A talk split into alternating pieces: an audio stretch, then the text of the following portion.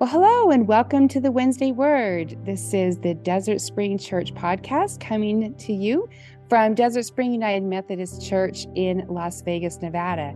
My name is Julie Hart. I serve as the Director of Connectional Ministries here at the church and also as the podcast host for the Wednesday Word. Uh, so we have been doing a letter writing thing here for a while. I believe this is week four, uh, no, week five of our letter writing series. And um, I'm really excited about this. I kind of have gotten on a letter kick, and I'm very um, happy that you're coming along with me.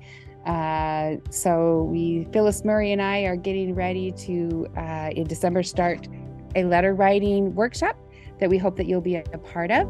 And so we kicked off this podcast series, and then I was able to share a couple weeks worth of, yeah, I know, y'all, they were long, uh, reading letters from boot camp with my son Louie, which was a real treat. And so this is week two of reading some letters to children that were written by uh, people in history. And we're going to go ahead and pick back up where we left off and hope that you enjoy this for our. Uh, this will be the last week of our letter writing series. A series will probably pick up somewhere along the way a little bit later, but uh, after this, we will be going into the Wesleyan Way, a disciple's path. And next week, uh, talking about um, prayers, presence, gifts, service, and witness, the Wesleyan Way. But for now, let's get back to letters to our children. Okay, so next we go to the naval officer and historian Alfred Thayer Mahan to his daughter Helen Evans Mahan. Uh, his daughter is 17 years old at the time of writing this letter. So I'm, I'm not going to read the whole letter, but we're going to get a ways into it here and pick up where he says, Now, as to the means of gaining this better nature, it is necessary to distinguish between your parts and God's parts. Your part is to give care and thought as to your loving duty to others, and then to try earnestly and carry it out. First of all, in your home, next amongst your other relatives, then extending to others about you. For instance, at Bar Harbor, there is Granny and Marianne. The former can go about but little, and though she has many friends who, either from nature affection or Christian kindness go to see her, yet every little visit is an incident and a pleasure in her day. I know that she has shown such a very marked partiality for Lyle that it is not to be wondered at as she has lost the affection of her own grandchildren. But the evidence of her love for you is not the measure of your duty and kindness to her. Go to see her frequently and not grudgingly or out of necessity, remembering that God loves a cheerful giver. This is less hard than you may think. A moment of prayer and effort of the will will scatter all sense of inconvenience and reluctance. But doing this and such things like this, though necessary, will not of themselves give you the spirit of love which you desire. They are external acts, though good acts, and are of the nature of those works of which St. Paul says they cannot save us. They are done against our nature, which seeks its own welfare or pleasure rather than that of another person. Whereas that which we are to desire is the change of heart or change of nature, though which we naturally and without effort do right and kind things. By our present nature, we seek self. By our new nature, we shall seek the good of others. Here you may see value of that instance which I have used of Rosie's love to her mother. Rosie doubtless dislikes some people and is indifferent to many, but in one particular, she affords a very beautiful example of what her redeemed and new nature will be. She does her kindness to her mother, not because she ought to, but because she loves her by nature. Her acts of kindness, therefore, are not works, but fruits. They spring naturally from what she is, and therefore, though not meritorious, they are evidence of character that in a particular is lovely. Such a change of nature from indifference to love like this is beyond a man's power. Work we can do, but change our nature we cannot. This is God part, God's part. He requires of us our will and wish, which if we have, we will doubtless do works of love. But do what we will, he only can change the heart. Therefore, to become what you wish, to have kindly interest and sympathy with others, you must first do works of kindness. Second, pray continually to God and change your nature in this respect and give you a loving heart. It will take time, but never despair of it. I believe you do try not to have unkind feelings toward others, but don't stop content with that. Aim at having kind interest in them. Uh, a little bit later, he goes on to say, Remember that life is not only uncertain, but that it is short.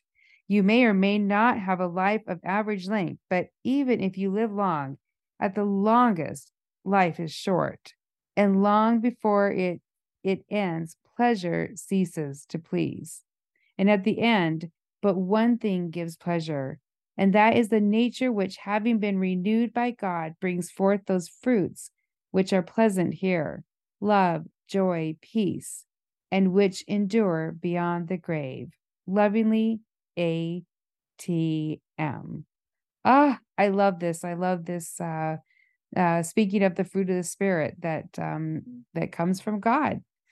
Um, so many great, great uh, words of advice in there, and uh, which comes from the Bible. Okay, so the next letter up uh, on deck here is Theodore Roosevelt to his youngest son, Quentin Roosevelt. This is the beginning of um, World War One. Uh, he had four sons.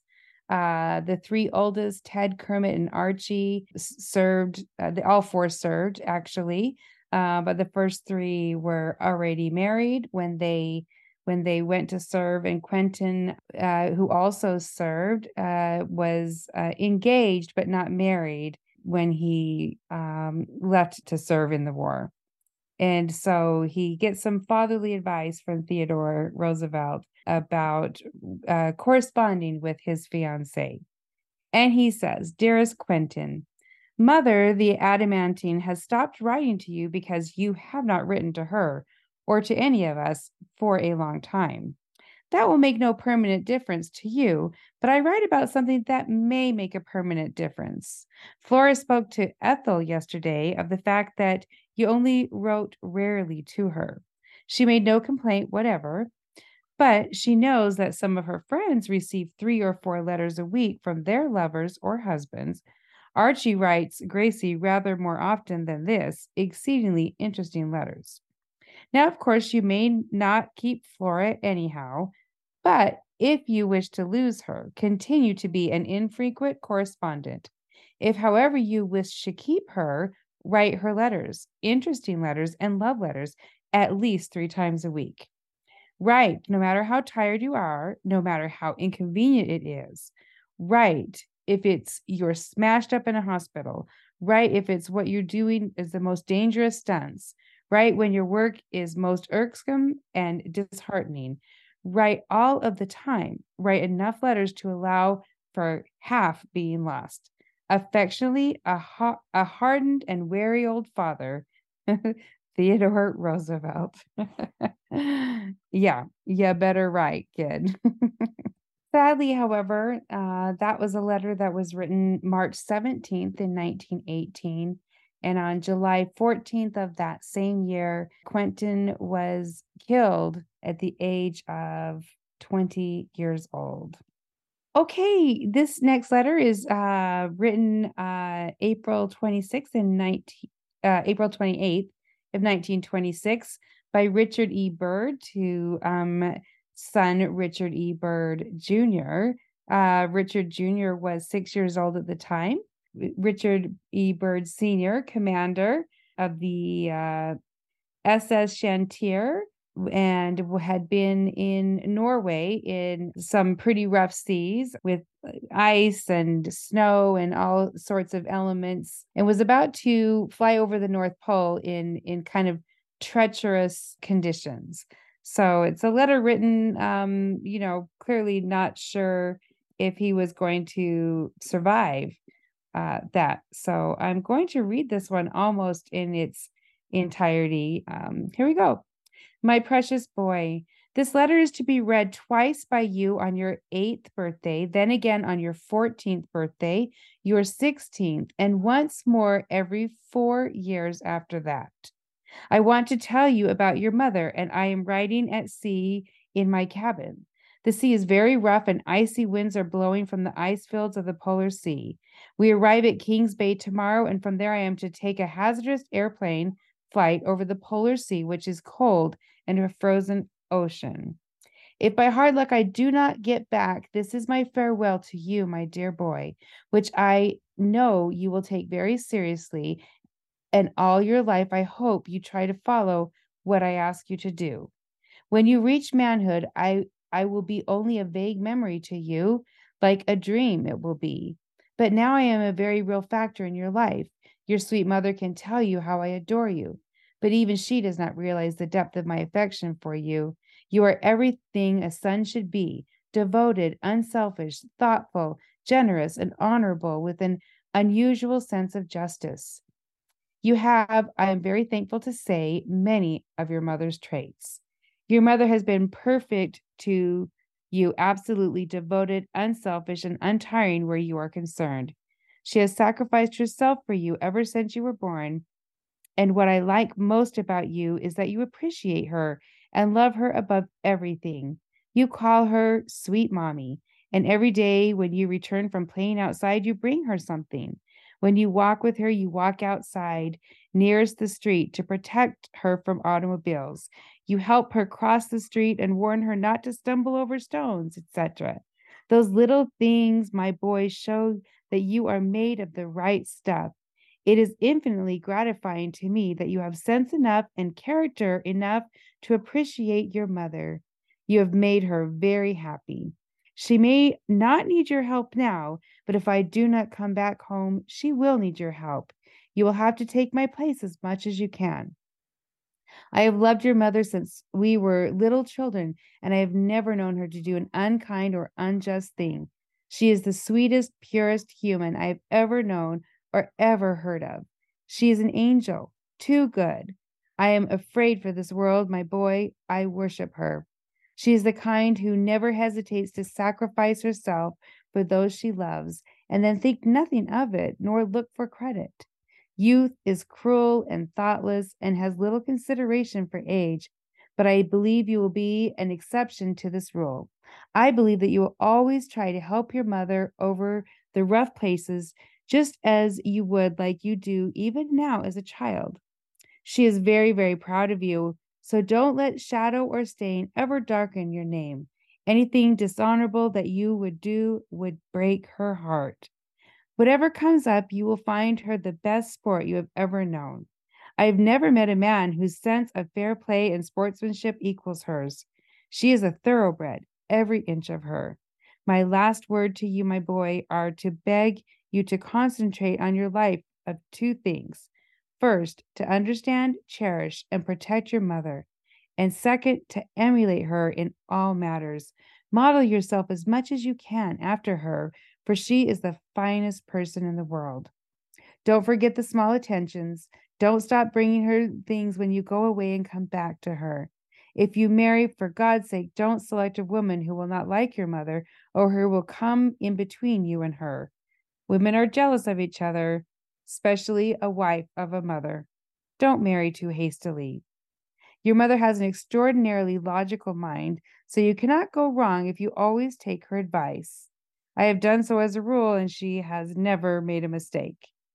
Dickie, old boy, do what your mother wants you to do. She is the only one in the world who will advise you with your own good in view. But don't let her be too unselfish with you as she has been with me. And so, my boy, I will end where I began. Follow your mother's advice and try to make yourself as much as possible like her with a great sense of honor. She is the very soul of honor.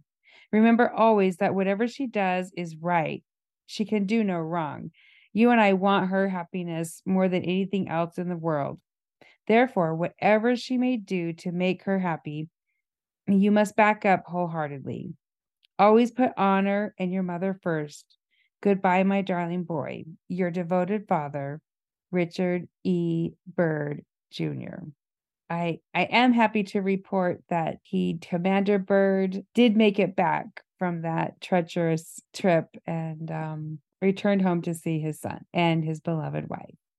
Okay, uh, next up we have a letter from John Steinbeck, obviously famous author, uh, Mice and Men and Grapes of Wrath, writing a letter to his oldest son, who was 14 years old at the time, named Tom. Dear Tom, we had your letters this morning. I will answer it from my point of view. And of course, Elaine will from hers. Elaine is his third wife, and I do not believe the mother of Tom. First, if you are in love, that's a good thing. That's about the best thing that can happen to anyone. Don't let anyone make it small or light to you. Second, there are several kinds of love. One is a selfless, a selfish, mean, grasping, egotistical thing which uses love for self importance. This is the ugly and crippling kind. The other is the outpouring of everything good in you, of kindness and consideration and respect not only the social respect of manners, but the greater respect which is recognition of another person as unique and valuable. The first kind can make you sick and small and weak, but the second can release you in strength and courage and goodness and even wisdom that you did not know you had. You say this is not puppy love. If you feel so deeply, of course, it is not puppy love. But I don't think you were asking me what you feel. You know better than anyone. What you wanted me to help you with is what to do about it. And that I can tell you. Glory in it for one thing and be very glad and grateful for it. The object of love is the best and most beautiful. Try to live up to it. If you love someone, there is no possible harm in saying so. Only you must remember that some people are very shy, and sometimes the saying might take that shyness into consideration. Girls have a way of knowing or feeling what you feel, but they usually like to hear it also. It sometimes happens that what you feel is not returned for one reason or another, but that does not make your feelings less valuable and good. Lastly, I know you're feeling because I have it, and I am glad that you have it. We will be glad to meet Susan. She will be very welcome. But Elaine will make all such arrangements because that is her providence, and she will be very glad to. She knows about love too, and maybe she can give you more help than I can. And don't worry about losing. If it is right, it happens. The main thing is not to hurry. Nothing good gets away. Love, Pa. okay, the next letter comes from George Patton Jr. to George Patton III. Really, a letter on how to be a soldier. So I'll just read a couple parts from this one. There are apparently two types of successful soldiers those who get on by being unobtrusive, and those who get on by being obtrusive. I am the latter type and seem to be rare and unpopular, but it is my method. One has to choose a system and stick to it. People who are not themselves are nobody a little later on, he goes on to say, I am sure that if every leader goes into battle, will promise himself that he will come out either a conqueror or a corpse, he is sure to win. There is no doubt of that. Defeat is not due to losses, but to the destruction of the soul of the leaders. The live to fight another day doctrine. The most vital quality a soldier can possess is, and he puts in all caps, self confidence utter, complete, and bombitious. You can have doubts about your good looks, about your intelligence, about your self control, but to win in war, you must have, all caps, no doubts about your ability as a soldier. He goes on to give more advice about being a, a soldier and ends it saying, Well, this has been quite a sermon, but don't get the idea that it is my swan song because it is not. I have not finished my job yet. Your affectionate father. Okay, this next letter is uh, or William James to Margaret Mary James. Sorry. Um, William James was uh, considered the father of modern, modern psychology, a writer, a scientist, philosopher, psychologist, uh, but someone who suffered from depression himself. this is him uh, writing um, his 13 year old daughter, uh, Peggy, he called Peg, who was uh, staying with friends while he was traveling, actually in Europe, uh, in search of treatment for his for himself. And he says, "Darling Peg, your letter came last night and explained sufficiently the cause of your long silence. You have evidently been in a bad state of spirits again and dissatisfied with your environment. And I judge that you have been still more dissatisfied with the inner state of trying to consume your own smoke and grin and bear it, so as to carry out your mother's behest made after the time when you scared us so by your inexplicable, explicable, tragic outcries in those earlier letters. Well, I believe you have been trying to do the manly thing under different circumstances, but only learns one gradually to do the best thing. And the best thing for you would be to write at least weekly, if only a postcard, and say just how things are going. If you are in a bad spirits, there is no harm whatever in communicating that fact and defining the character of it or describing it exactly as you like. The bad thing is to pour out of the contents of one's bad spirit on others and leave them with it as it were, on their hands, as if it were for them to do something about it. That is what you did in the other letter, which alarmed us so. For your shrieks of anguish were so excessive and so unexplained by anything you told us in the way of facts that we did not know what to do, uh, but did not know but what you had not suddenly gone crazy. That is the worst sort of thing that you can do. The middle sort of thing is what you do this time, namely, keep silent for more than a fortnight, and when you do write, still write rather mysteriously about your sorrows, not being quite open enough. Now, my dear little girl, you have come to an age when the inward life develops, and when some people, and on the whole, those who have most of a destiny, find that is not all a bed of roses. Among other things, there will be waves of terrible sadness, which last sometimes for days, and dissatisfaction with oneself, and irritation at others, and anger at circumstances, and stony insensibility, etc., etc., which taken together form a melancholy. Now, painful as it is, this sense is for an enlightenment. It always passes off, and we learn about life from it. And we ought to learn a great many good things if we react on it rightly. Many persons take a kind of sickly delight in hugging it, and some sentimental ones may even be proud of it, as showing a fine, sorrowful kind of sensibility. Such persons make a regular habit of the luxury of woe. That is the worst possible reaction on it. It is usually a sort of disease. When we get it strong, arising from the organism having generated some poison in the blood and we mustn't submit to it an hour longer than we can help, but jump at every chance to attend to anything cheerful or comic or take part in anything active that will divert us from our mean, pining inward state of feeling. When it passes off, as I said, we know more than we did before, and we must try to make it last as short a time as possible. The worst of it often is that while we are in it, we don't want to get out of it. We hate it, and yet we prefer staying in it. That is part of the disease. If we find ourselves like that, we must make ourselves do something different. Go with people, speak cheerfully, set ourselves to some hard work, make ourselves sweat, etc. And that is the good way of reacting that makes us a valuable character.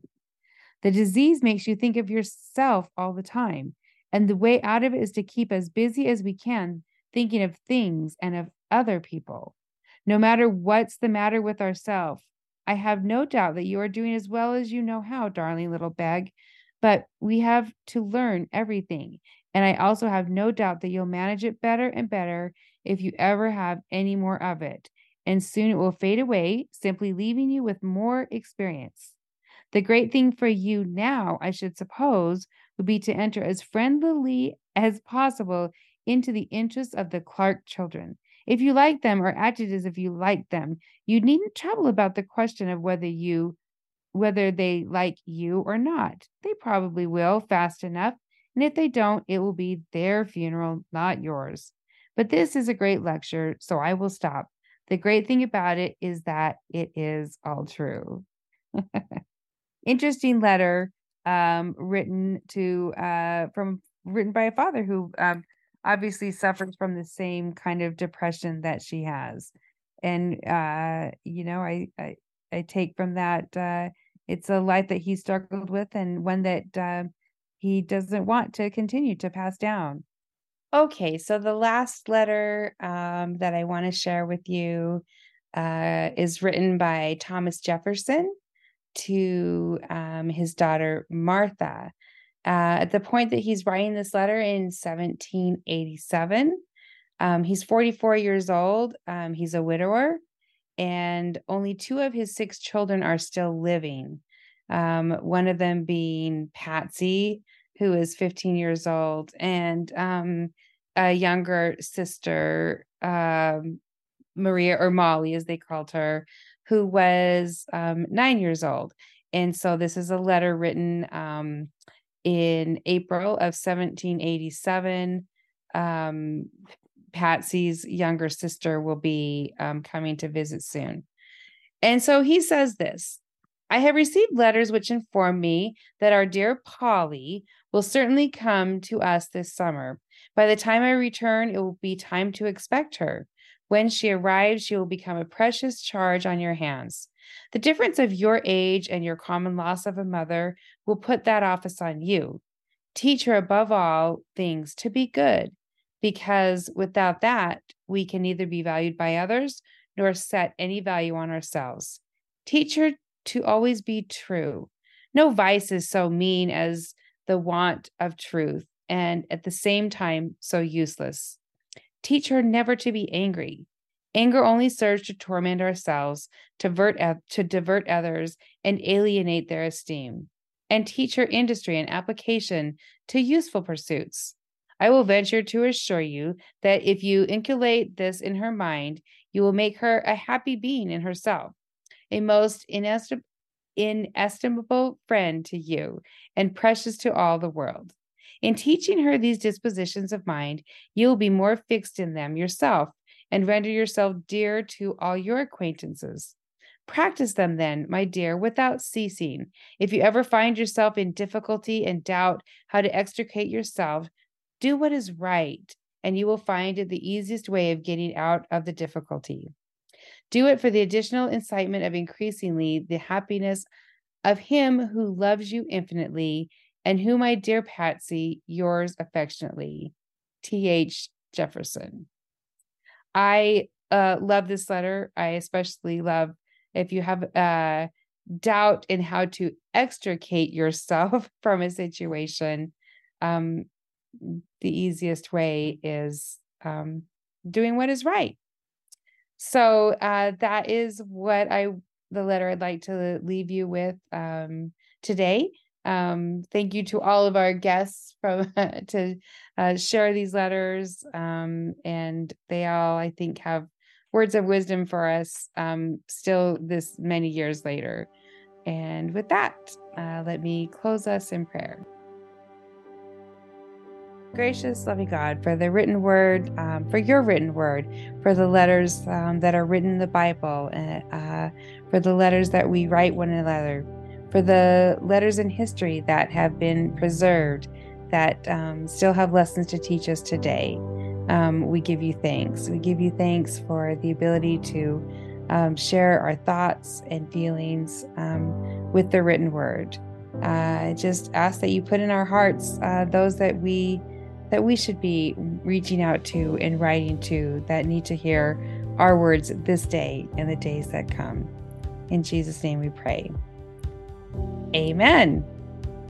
Well, we hope you join us next week as we begin a new series, uh, Living the Wesleyan Way. It's uh, called A Disciple's Path.